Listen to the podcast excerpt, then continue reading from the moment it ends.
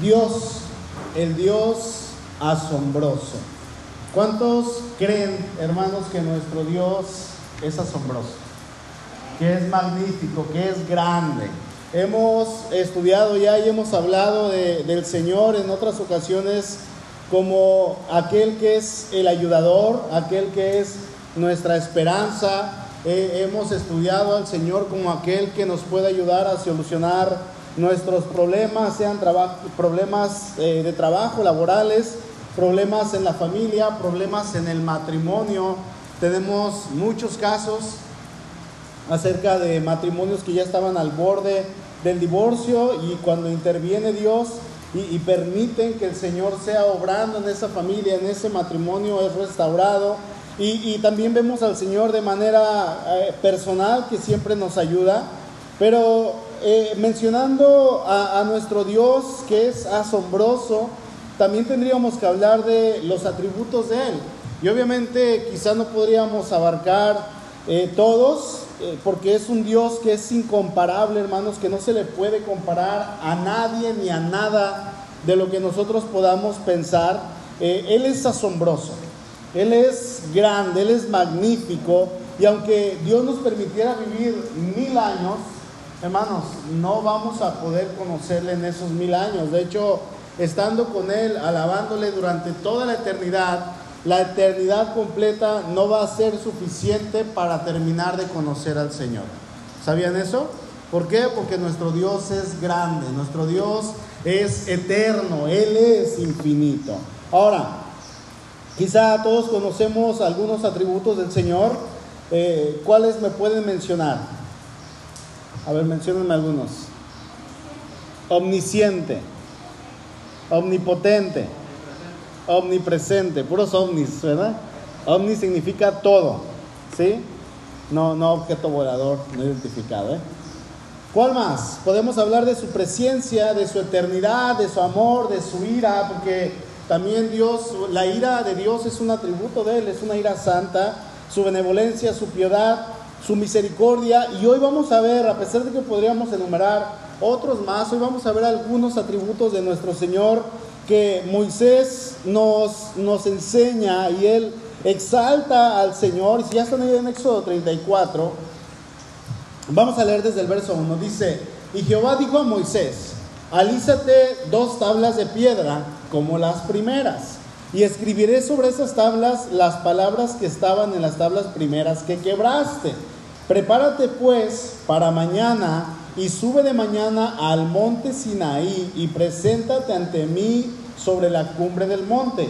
Y no suba hombre contigo, ni parezca alguno en todo el monte, ni ovejas ni bueyes pascan delante del monte. Eh, y, y, Moisés alisó, dice el verso 4, dos tablas de piedra como las primeras, y se levantó de mañana y subió al monte Sinaí como le mandó Jehová y llevó en su mano las dos tablas de piedra. Hace dos semanas exactamente, no sé si estuvieron aquí presentes todos, pero los que estuvimos aquí presentes estudiamos cuando Moisés sube al monte, si se acuerdan ahí en Éxodo 32, sube al monte y cuando él baja, él, se da cuenta que el pueblo se había corrompido. De hecho, el Señor le dijo, baja porque el pueblo que tú sacaste, le dice el Señor a Moisés, el pueblo que tú sacaste de Egipto se ha corrompido y están adorando a un ídolo que se han hecho ellos de oro. Y, no solamente que lo estaban adorando, hermanos, sino que ellos le habían atribuido a, este, a esta pieza de oro que él había sido el que los había sacado de Egipto unos días atrás apenas. Tenía si acaso eh, no, bueno, poquito más del mes que ellos habían salido de Egipto.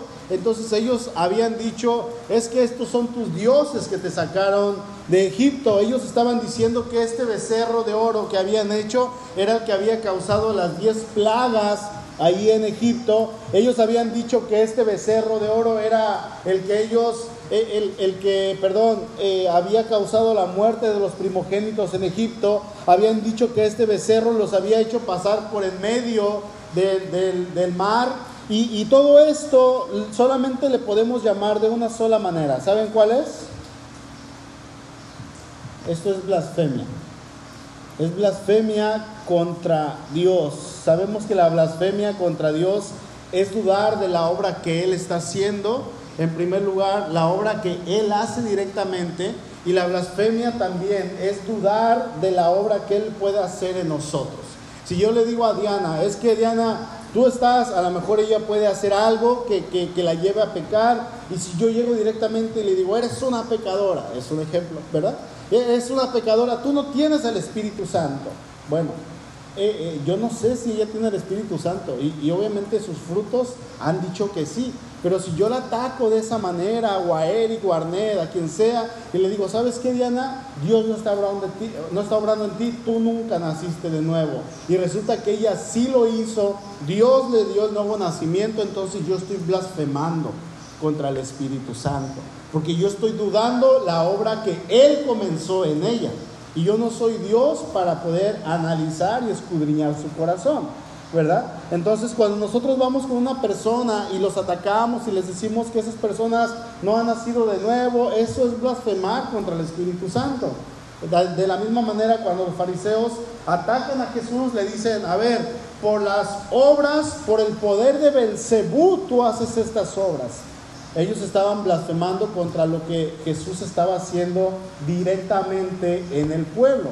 Entonces, esta gente le estaba atribuyendo algo, las obras, a algo que ese algo ni siquiera había hecho porque era un pedazo de oro. ¿Verdad? Ellos estaban haciéndolo de esta manera. Entonces, eh, eh, eh, el Señor se enoja con ellos, Moisés se enoja más y recordemos que nuestro Dios, a pesar de que nosotros podamos llegar a tener errores, nuestro Dios no los tiene. Él jamás los va a tener. Dice el verso 5, y Jehová descendió de la nube y estuvo allí proclamando el nombre de Jehová. La, la NBI lo traduce así, el Señor descendió de la nube y se puso junto a Moisés. Luego le dio a conocer su nombre. Fíjense, unos capítulos antes, bueno, un capítulo antes, vamos al verso 18 del capítulo 33, por favor. Un capítulo antes, Moisés le había hecho una petición a Dios. Moisés le había dicho al Señor, Dios, por favor, muéstrame tu gloria. Yo quiero ver tu gloria, yo quiero ver cómo eres. Y fíjense, Dios le concede esto, pero, pero en el 33, 18 dice, déjame verte en todo tu esplendor, insistió Moisés, se lo estoy leyendo en la NBI, y el Señor le respondió, voy a darte pruebas de mi bondad y te daré a conocer mi nombre, y verás que tengo clemencia de quien quiero tenerla y soy compasivo con quien quiero serlo. Dios le contesta a Moisés en el capítulo que viene, en el capítulo 34, lo que él estaba pidiendo en este capítulo, en el verso 18 Dios le concede ver su gloria. Pero aquí la pregunta es, hermanos, ¿qué es la gloria de Dios? ¿Qué es la gloria de Dios? Porque hemos confundido mucho lo que es la gloria de Dios en ocasiones. Creemos que, ver la gloria de Dios o presenciar la gloria de Dios es casi literalmente estar en la presencia del Señor y tener una visión celestial, así como la tuvo el apóstol Pablo, así como la tuvo, eh, como la tuvieron algunos profetas, por ejemplo Isaías, que dice ahí en el capítulo 6 que estuvimos viendo, ¿verdad? Que en el año que murió rey Ezequías dice, vi al Señor yo grande y sublime sentado sobre su trono y sus faldas llenaban el templo, dice, y se estremecieron los quiciales y comienza a narrar lo que pasó Isaías ahí cuando él ve la gloria de Dios. Y creemos, hermanos, que el ver la gloria de Dios es necesariamente esto. Y, en la mañana ponía un ejemplo, decía, llegamos a pensar y a veces confundimos conceptos dentro de la iglesia porque se escucha muy espiritual, ¿no? Y por ejemplo, a veces los hermanos suelen decir, vamos a entonar cuatro alabanzas el domingo. O dice eh, el hermano, eh, en este domingo entonaron cuatro alabanzas. Eran dos de alabanza y dos de adoración, ¿no? Entonces, las de adoración le estamos atribuyendo que fue, por ejemplo, esta de la cruz de Jesús, las últimas dos, y la de por tu gracia, porque en esa nos permite levantar las manos y estamos adorando. Cuando todos los cantos que entonamos para el Señor deben de ser cantos de alabanza y cantos de adoración, sean rápidos o sean lentos. No tenemos que eh, a veces les digo, eh, malentendemos o les queremos dar un significado para hacerlo como que un poco más espiritualesco. ¿Sí me explico? Entonces, de esta manera estamos confundiendo los conceptos. Creemos que ver la gloria de Dios es eso. Así como Isaías, Señor, si yo no veo tu gloria como la vio Isaías, yo no quiero ver nada. Pues hermanos, nunca vamos a ver nada. Porque, ¿saben algo? La gloria de Dios se va a revelar en el carácter de Dios, en conocer su carácter. ¿En qué más? Su naturaleza, su manera de relacionarse con sus criaturas. La gloria de Dios se va a revelar también en su misericordia, se va a revelar en su gracia, su compasión, su fidelidad, su perdón, su justicia. La gloria de Dios también la vamos a ver en su amor. Eh, eh, estos hermanos son demostraciones de que Dios nos muestra su gloria. Y hoy déjenme decirles que quizá no vamos a ver lo que vio Moisés y no vamos a ver lo que vio Isaías y no vamos a ver lo que vio el apóstol Pablo, pero sí hemos visto la gloria de Dios. La gloria de Dios se traduce en Jesucristo, porque Él nos mostró la gloria de Dios. Vamos al capítulo 34. Sí, dice el versículo 6. Y pasando Jehová por delante de él, de Moisés, dice, proclamó. Bueno, Moisés, Dios le concede esta petición que Moisés le había hecho ahí en el capítulo 33. Y acompáñame nuevamente al capítulo 33. Cuando Dios le comienza a mostrar su gloria, así como se la mostró en este, en este lugar, en esta porción bíblico, bíblica, perdón, entonces Moisés comienza a clamar desde su corazón. Y yo quiero imaginarme, hermanos, a un Moisés postrado, a un Moisés gozoso, un Moisés lleno de júbilo de estar viendo lo que estaba viendo en ese momento, de una manera totalmente lleno de gozo. ¿Qué harían, hermanos, si vieran a Dios? Híjole. Otra vez, lo hemos visto en Jesucristo. ¿verdad? Y, dice el Señor, bienaventurados los que solamente creyendo, sin ver, han creído. Y eso somos nosotros. Hemos visto al Señor. Dios le dice a Moisés, me vas a ver Moisés, pero yo te voy a cubrir de mí mismo, dice el verso 20 del capítulo 33.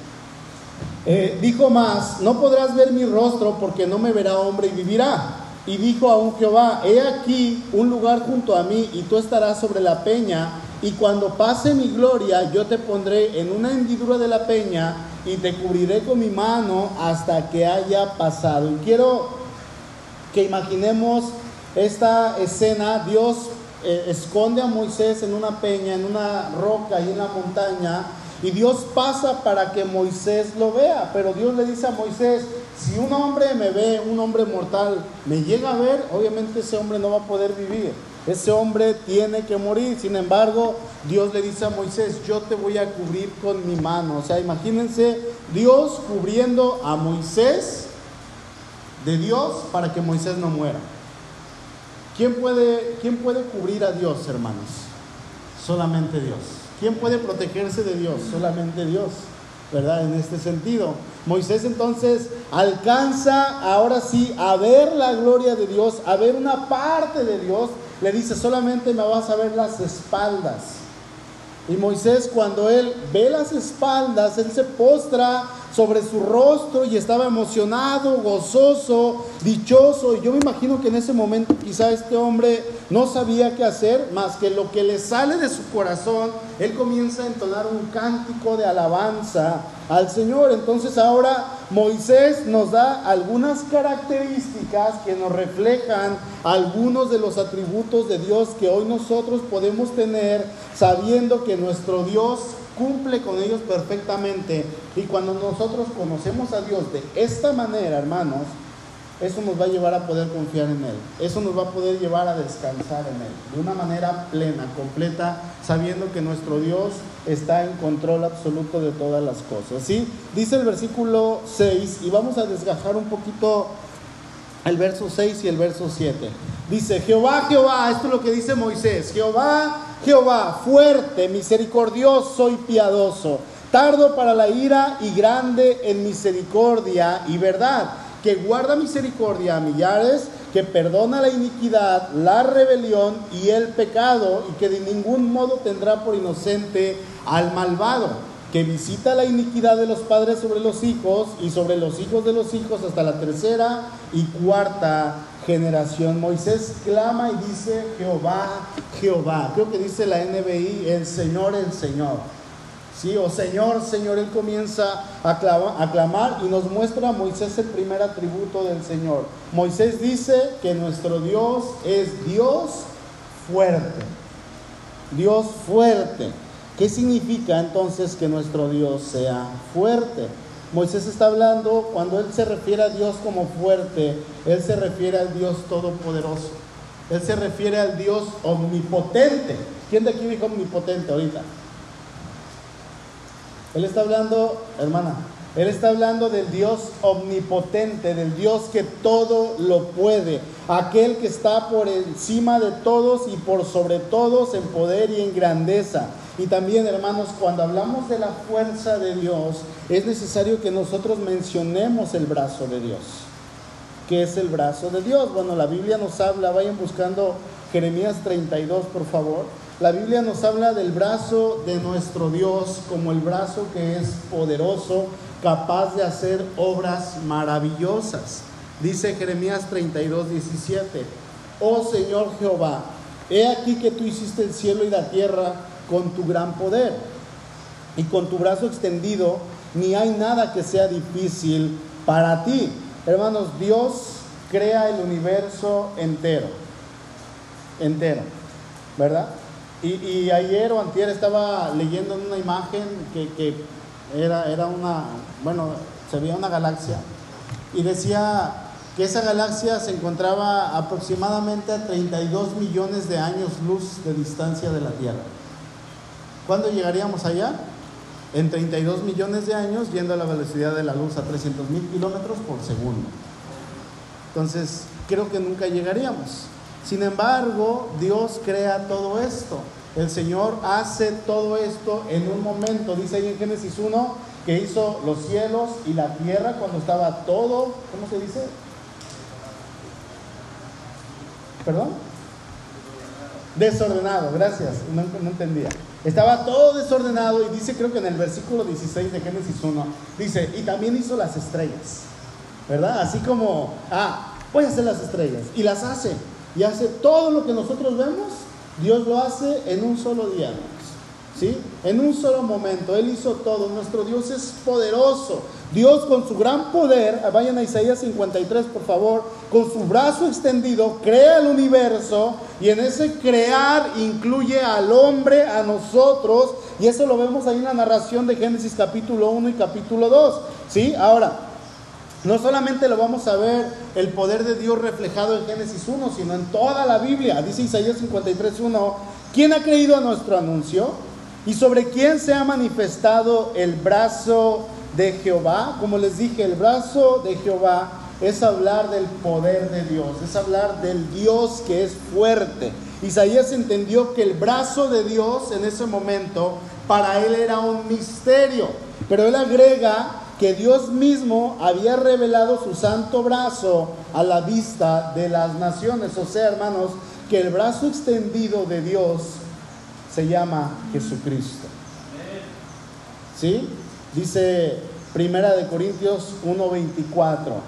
Mas para los llamados así judíos como griegos, Cristo, poder de Dios y sabiduría de Dios. Cristo es el poder de Dios. Cristo es el poder de Dios revelado a los hombres. Es por medio de Jesucristo, revestido de poder y de calidad de juez y ejecutor, hermanos, que nuestro Señor representa en Jesucristo su brazo. Bueno, Jesucristo es el brazo de Jehová. Dice Isaías 40:10, he aquí Jehová, el Señor vendrá con poder y su brazo señoreará. Está hablando de Jesucristo. Por eso creo que más de una vez, quizá unas 200 veces les he dicho, cuando lean el Antiguo Testamento, hermanos, ahí van a encontrar a Jesucristo en todos lados. En todos lados. Isaías 40:10, ahí está el Señor Jesucristo. El brazo que señoreará es el Señor Jesús. E, e, él es el que salva a los angustiados, Él es el que libera a su pueblo, hermanos, Él es el que sostiene y cuida a sus siervos, Él es el que sostiene y cuida a sus hijos, o sea, nosotros. Él es el que sostiene y cuida a su iglesia, porque Él nos ha comprado, le hemos costado precio de sangre. Él es el que juzga y esparce a sus enemigos. Esto es recordar, hermanos, que nuestro Dios es Dios fuerte. No olvidemos que el Señor es fuerte, que nuestro Dios es fuerte. ¿Se ha dado cuenta, hermano? Que eh, eh, en este año, en estos seis meses que llevamos, y en el año pasado no se diga, toda la pandemia, que Dios le ha librado o le ha protegido, le ha cuidado por lo menos de alguna situación que solamente pudo ser de Él? ¿O no? Ese es el brazo de Dios. Es el poder de Dios. Nuestro Dios es poderoso. Amén. Ahora, Moisés dice ahí en el verso 6, perdón, dice que Dios es también misericordioso. Y Moisés nos muestra entonces aquí el segundo atributo de nuestro Dios. Dice que Dios es misericordioso. ¿Y qué significa que nuestro Dios sea misericordioso? Bueno, Dios es conocido como el Dios de la misericordia. ¿Sabían eso? Recordemos que hace dos semanas que estudiábamos, cuando el pueblo peca, Moisés baja con el pueblo y él rompe el pacto, él rompe las tablas que Dios le había dado, dice que eran hechura de Dios las tablas y eran escritas por el dedo de Dios. Y, Moisés baja pensando que de ninguna manera Dios podía perdonar al pueblo este pecado que había cometido. Y él dice, no el Señor no se los va a perdonar, de ninguna manera. No hay manera, según lo que Moisés pensaba, no hay manera en que Dios los pueda perdonar. Esto no tiene perdón de Dios, dijo Moisés. Sin embargo, sabemos que Dios, el Dios de la gloria, le muestra a Moisés que es el Dios de la misericordia, el Dios poderoso, el Dios que a pesar, hermanos, de que nosotros somos y de la manera en que estamos contaminados por el pecado, Él no está así. De Él irradia, hermanos, ese amor, de él, de él, irradia esa gloria, de Él irradia esa misericordia, de Él emana ese amor hacia nosotros. Él es misericordioso, hermano, hasta con los peores ofensores, los peores pecadores y los peores transgresores de la ley. ¿Sí? Él conoce nuestra culpabilidad y sabe lo que nos tocaba. ¿Saben qué es lo que nos tocaba a nosotros? Castigo de Dios, juicio de Dios, la ira de Dios. Dice Romanos 3:23, por cuanto todos pecaron y están destituidos de la gloria de Dios. Dice este verso que todos, ¿cuántos son todos? Todos están destituidos de la gloria de Dios. ¿Por cuál razón? Bueno, el mismo versículo nos da la respuesta. Dice que todos hemos pecado. Y aquí mismo en este capítulo, en el versículo 10, dice, no hay justo ni aún uno solo. Ni uno solo. Entonces, como todos pecamos, por esta causa, hermanos, todos estamos destituidos, fuera, removidos, derrocados, privados de poder ver la gloria de Dios. Jamás íbamos a poder ver lo que Moisés vio. Jamás. Nuestras obras, nuestras acciones, automáticamente, aunque sean buenas, dice la palabra que son como trapos de inmundicia delante del Señor. Nuestras obras, nuestras acciones nos van a expulsar de la presencia de Dios porque no merecemos estar ahí. Sin embargo, Dios en su misericordia, Él no nos destituye, no nos priva de poder contemplar su gloria, de poder contemplar su misericordia. Dice ahí mismo en el 24 de Romanos 3, siendo justificados gratuitamente por su gracia mediante la redención que es en Cristo Jesús. Es sencillo, hermanos. Simplemente, todos somos pecadores y no cumplimos los estándares que Dios quiere que nosotros cumplamos, pero por su misericordia y su gracia, Él provee para que nuestros pecados fueran perdonados. ¿Saben a quién proveyó? Se llama Jesucristo. Otra vez, ahí aparece otra vez el Señor. Efesios capítulo 2, verso 4 en adelante. Dice, eh, se lo voy a leer en la NBI. Eh, ayer estaba agregando los versículos para la proyección de hoy y, no sé qué me habló mi hija y volteé y sin querer borré la Reina Valera 60. Ya la instalaron otra vez, pero mientras tanto los, los puse todos ya en la NBI a partir de aquí, ¿sale? Entonces voy a estar leyendo en la NBI, dice 4, pero Dios, que es rico en misericordia, por su gran amor por nosotros, nos dio vida junto con Cristo. Nos dio vida con Cristo, perdón, es que estoy acostumbrado a la Reina Valera 60. Dice, aun cuando estábamos muertos en pecados, por gracia ustedes han sido salvados. Y en unión con Cristo Jesús, Dios nos resucitó y nos hizo sentar con Él en las regiones celestiales. Hermanos, la misericordia de Dios que usted y yo hemos experimentado en todo momento, que aunque no sepamos, aunque no nos demos cuenta, estamos experimentando su misericordia todo el tiempo, se muestra en Jesucristo. No hay otro, no hay otra manera.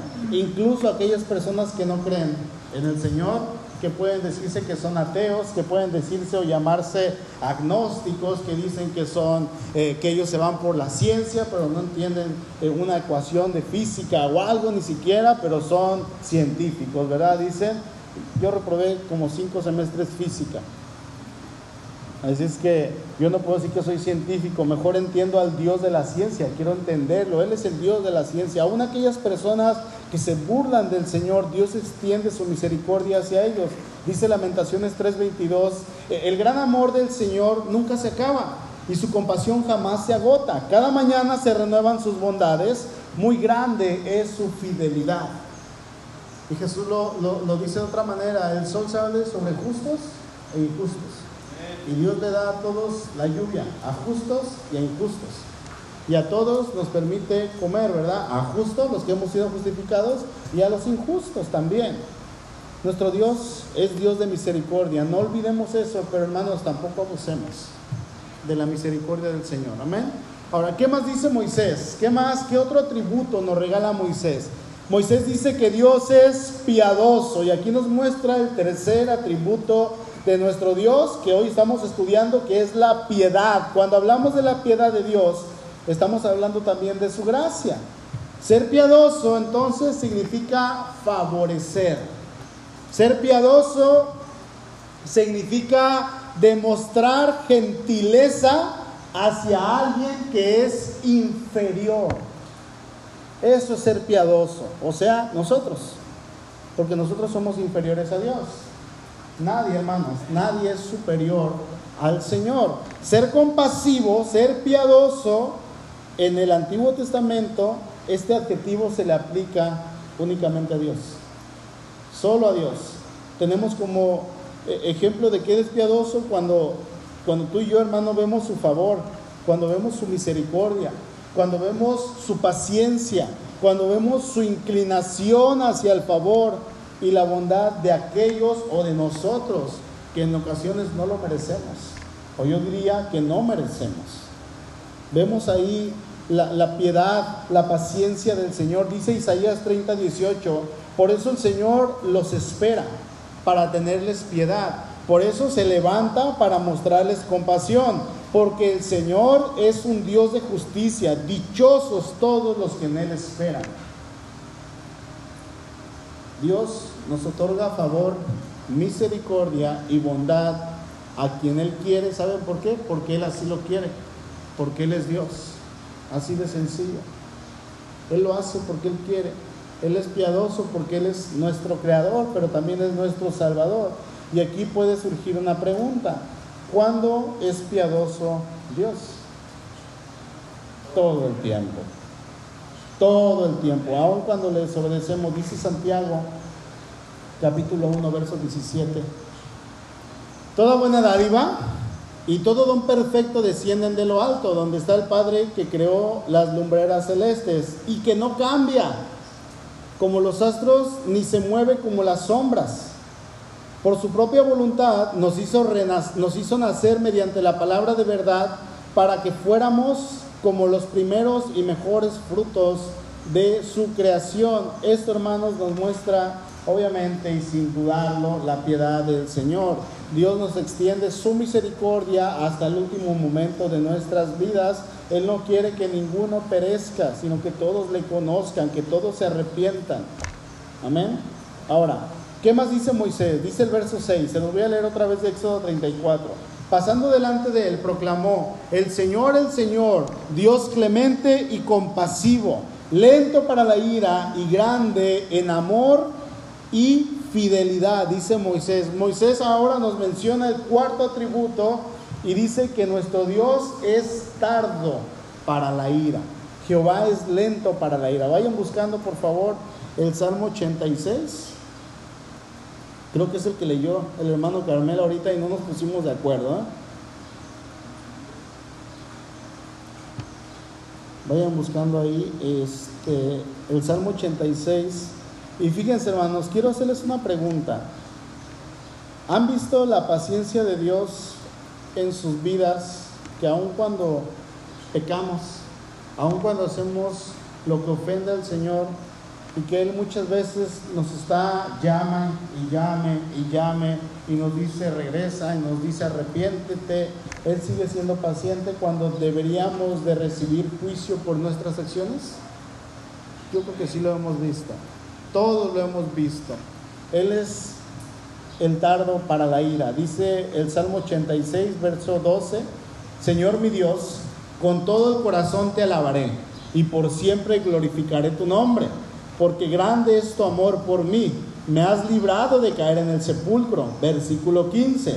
Pero tú, Señor, eres Dios clemente y compasivo, lento para la ira y grande en amor y verdad. Es una maravilla, hermanos, de verdad que es una maravilla ver la paciencia que nuestro Dios demuestra hacia el pecador.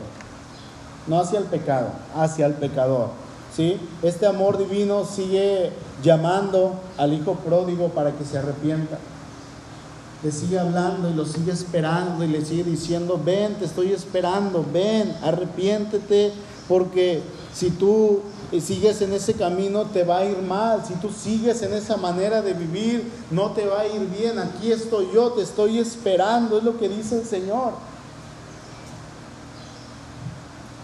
Fíjense un poquito de la paciencia de nuestro Señor. Marcos capítulo 1, verso 15. Dice que el Señor Jesús salió a predicar y él, en las calles iba gritando, iba hablando, iba predicando, iba diciendo el tiempo se ha cumplido, decía, el reino de Dios está cerca, arrepiéntanse y crean en las buenas nuevas. Dice la Reina Valera 60, arrepentíos y creed en el Evangelio. Desde este momento que Jesús está hablando, hermanos, Incluso desde antes de su venida a la tierra como carne, como ser humano, Dios ha sido paciente para con su creación. Dios a través de los profetas, a través de los salmistas, a través de toda la escritura y en toda la historia hemos visto que en todo tiempo Él llama a su pueblo al arrepentimiento. Que en todo tiempo Él llama para que se acerquen, para que cambien su proceder. Pero supongamos, supongamos que la paciencia de Dios este, este, esta lentitud para la ira, esta, eh, sí, lentitud para la ira ha estado activa, supongamos, ¿eh? solamente desde que el Señor Jesús vino. Bueno, han pasado un aproximado de 2025 años. Porque el Señor Jesús no nació en el año cero, nació tres, cuatro años anteriores, al, bueno, del cero, cuatro años anteriores, más o menos.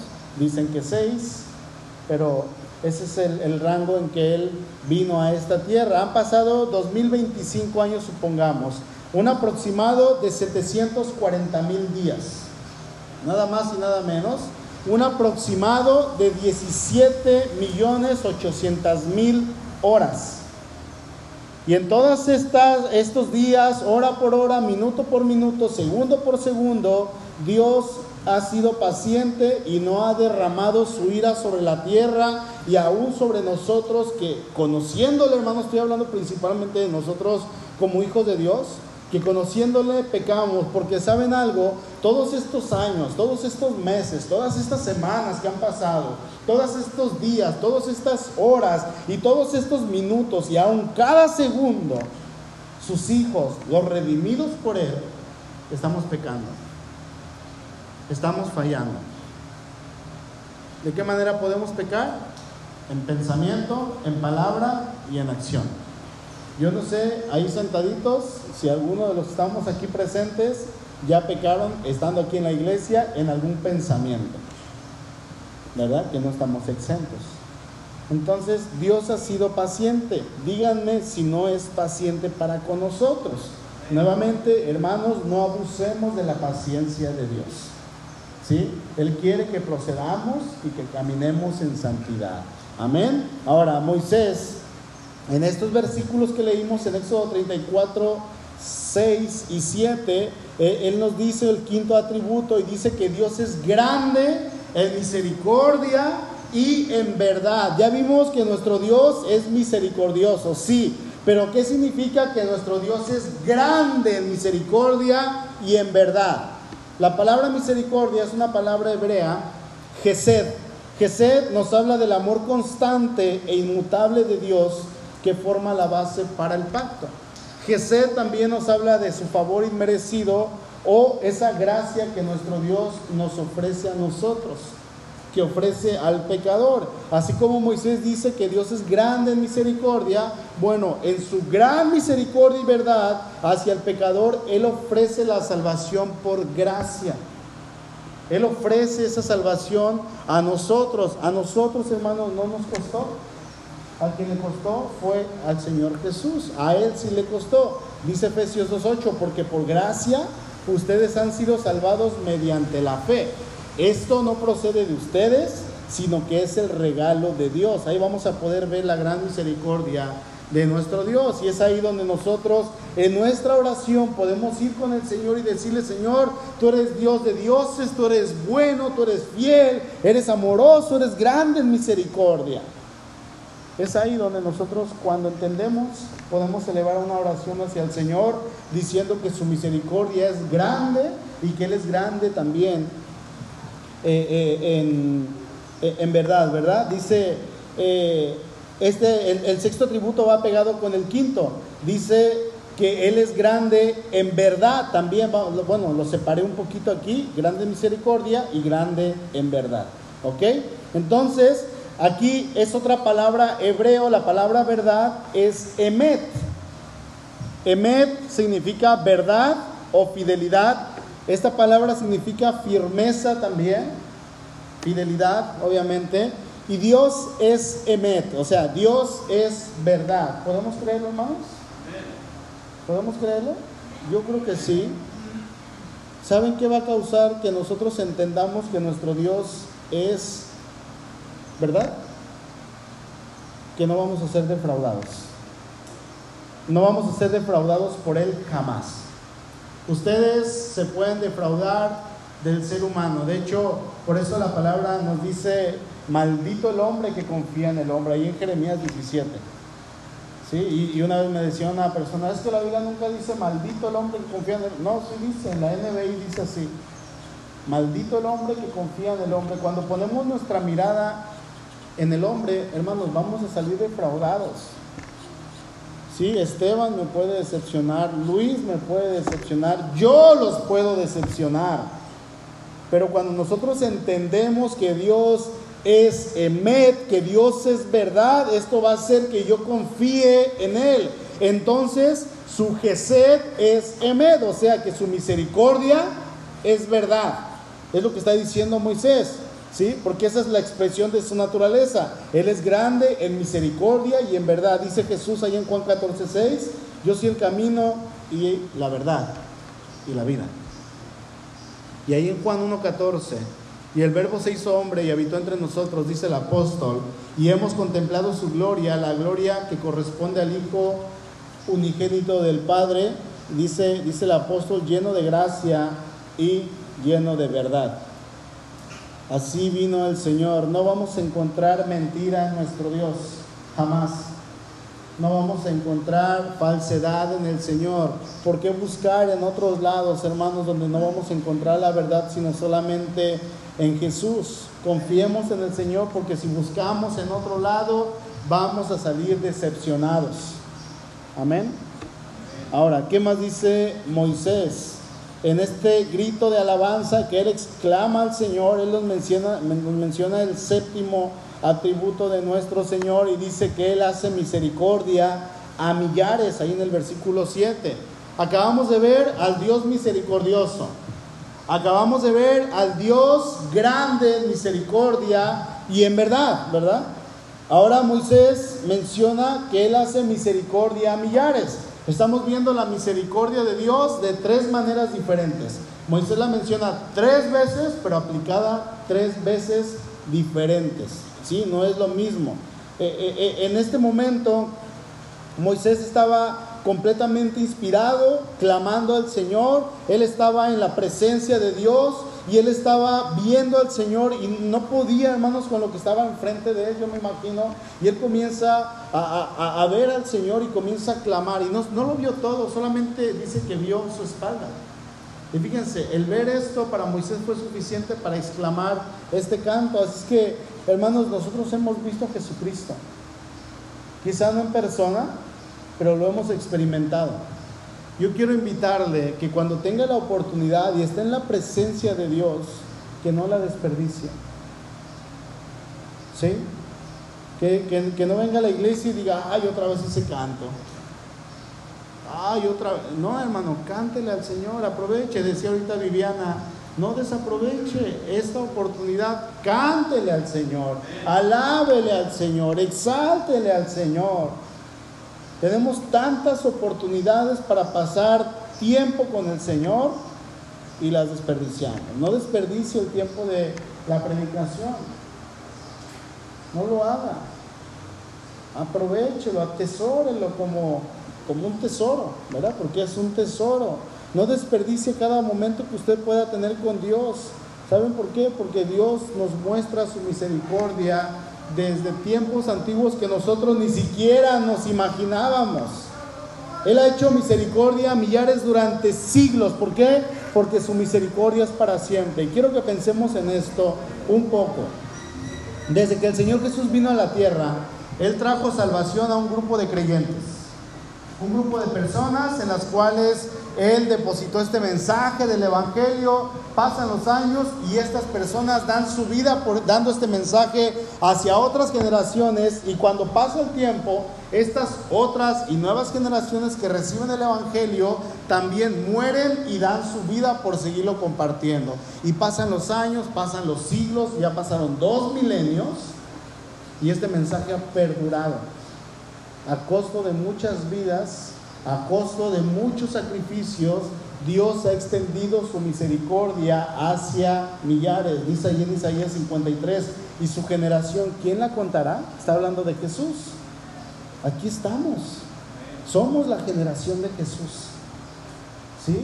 Somos esa generación que Dios ha cuidado, que Dios ha protegido Dice ahí en Éxodo 26, cuando Dios le da los mandamientos a Moisés, dice, por el contrario, cuando me aman y cumplen mis mandamientos, les muestro mi amor por mil generaciones. Nuestro Dios es celoso. Y Él quiere que cumplamos, que guardemos sus mandamientos. Hermanos, ¿queremos ser bendecidos por Dios? Amén. ¿Queremos ser bendecidos por Dios? Amén. Bueno, obedezcamos al Señor. ¿sí? Obedezcamos lo que dice la palabra. Imagine, hermano, que su descendencia, sus hijos, los nietos que usted va a tener, si Dios lo permite, si ya los tiene, que toda esa descendencia, bisnietos, tataranietos, pudieran conocer al Señor. Qué bendición sería. Qué hermoso sería que nuestras generaciones fueran del Señor todas. Recordemos, hermanos, que nuestro Dios hace misericordia a millares. Amén. Y por último, Moisés nos muestra en este versículo, en estos dos versículos, el último atributo de este canto de alabanza. Dice que nuestro Dios perdona, creo que no está en pantalla, nuestro Dios perdona la iniquidad, perdona la rebelión y perdona el pecado. Ciertamente nuestro Dios es perdonador. De otra manera, usted y yo jamás podríamos entrar en su presencia. Vayan buscando, por favor, Lucas capítulo 24. Lucas 24. Y fíjense, Jesús les dice a sus discípulos que solamente en Él iba a haber perdón de pecados. Dice Lucas 24, 46. esto es lo que está escrito, les explicó que el Cristo padecerá y resucitará al tercer día y que en su nombre se predicarán el arrepentimiento y el perdón de pecados a todas las naciones, comenzando por Jerusalén. Esta predicación de este mensaje iba a traer el perdón de pecados y ¿saben qué? Lo ha hecho con nosotros. Hemos sido perdonados por nuestro Señor. Es por eso que desde que recibimos este don, la salvación de parte de nuestro Dios, hermanos, lo que debería surgir es que no podríamos dejar de hablar y de anunciar lo que hemos visto y lo que hemos escuchado. Sin embargo, en ocasiones lo primero que hacemos es callar lo que hemos visto y lo que hemos escuchado, lo que hemos contemplado, la gloria de Dios, el perdón de Dios, la misericordia de Dios, la piedad de Dios. ¿Sí? Dios quiere que anunciemos acerca de Él. El Señor quiere que vayamos y que nosotros con esto que le conocemos, hermanos, tan solamente conociendo estos eh, siete atributos de Dios, tan solamente conociéndolos, sería más que suficiente para adorar al Señor por siempre. Podemos ver que cada uno de estos atributos, que Él es piadoso, que Él es misericordioso, grande en fidelidad y en verdad, que Él es lento para la ira. Todo esto, hermanos, que Él es fuerte.